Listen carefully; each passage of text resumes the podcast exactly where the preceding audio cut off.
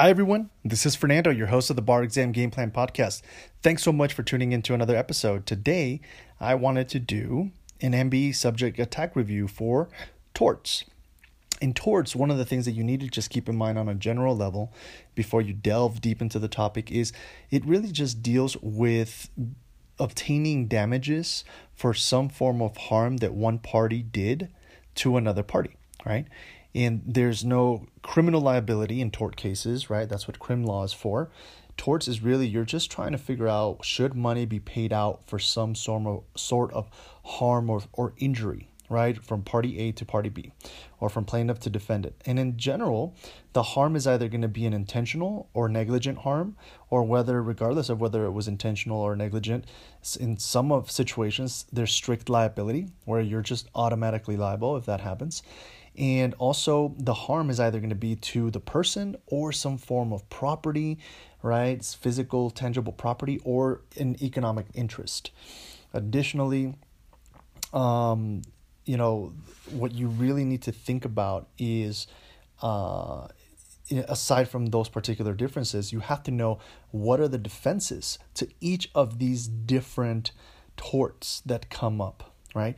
So you have to understand, you know, how do you prove each of these torts, but then also what are the defenses? Do any of the defenses apply? If the plaintiff is able to prove each of the elements of the tort based on the facts that you're provided either in the MBE or also in the essay, right? And there's no defenses, well then then you have to assess what are the damages that are owed, you know, and and um, what should they be paid for purposes of that particular fact pattern uh, or if the plaintiff is able to you know prove that they uh, meet all of the, de- the different elements for the particular tort but then there is a defense that applies then there likely won't be any damages that are awarded. Your goal is to analyze both sides of the coin as effectively as possible to get as many points as possible right? And really what it comes down to is you being able to memorize as many of the rules as possible for each of the different torts. Uh, but with that general understanding, let's get into what you know. What are some of the issues that come up? So the very first one in the uh, torts attack outline is intentional torts, and intentional torts is broken into two main ones. There's intentional torts to the person, which include battery, assault, false imprisonment, intentional infliction of emotional distress. And then there's intentional torts to property, which include trespass to land, trespass, trespass to chattels, conversion, right? And then there's, uh, aside from that, now you get into the defenses to intentional torts. And that includes consent, self defense, privilege of arrest, necessity, and discipline. The next types of torts are harm to economic and dignitary interest. These include defamation, invasion of privacy, invasion of right to privacy, misrepresentation, wrongful institution of legal proceedings, interference with business relations. Those are the five key torts related to harm to economic and dignitary interest. Then there's a big category of negligence where a lot of you know MBE and essay questions tend to focus on.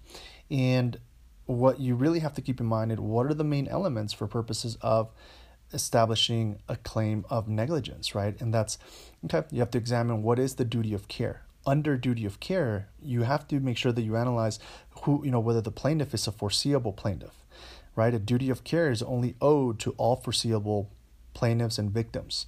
And then you have to analyze what is the standard of care that applies in this particular case. Are there any negligent infliction of emotional distress issues, right, or any affirmative duty to act issues? Then, after you've examined the duty of care, well, was there a breach of the duty?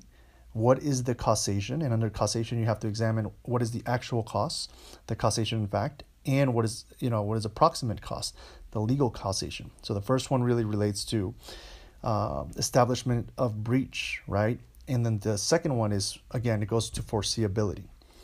Then, after you've examined all that, you get into damages, right?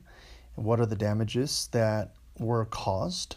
And then there's defenses to negligence. Again, you're meeting the elements and then examining whether there's any defenses that apply and then examining whether there's any damages that should be awarded. And then you get into issues related to strict liability, which tend to focus on liability for animals, mainly with, you know, exotic animals, and then abnormally dangerous activities is another area where there's strict liability. And then there's also strict products liability. And there's a lot of uh, issues that come up under strict products liability. You know, uh, in they can come up in various different forms, right? But uh, that is also an area that you have to take a close look at. Where there's, it doesn't matter if, if you tried to do it intentionally, right, or if you were negligent or not. It happened, and because we consider that harm to be so bad, you are just going to be held liable for it, regardless of whether you know you're able to defend or not, right? So that's strict products liability, and then nuisance. You have private nuisance, right, or you have a public nuisance and then you have defenses to nuisance that you have to be uh, cognizant of. And then there's just general considerations for all tort cases, which focus on vicarious liability, right? Is the principal liable for the negligence of their agent? What if you have multiple defendants in a particular, you know, uh, MBE question or essay?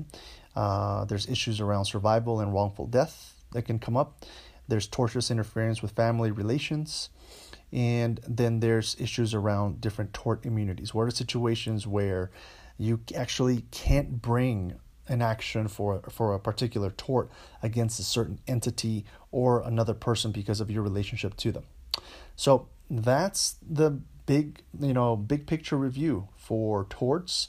Again, your job is to go in and try to memorize as many of these rules as possible, but at the very least you have an understanding of generally when you review and go into a torts essay or MBE, there's some harm that was caused to someone, and you have, you just have to think: Are the elements met for that particular tort?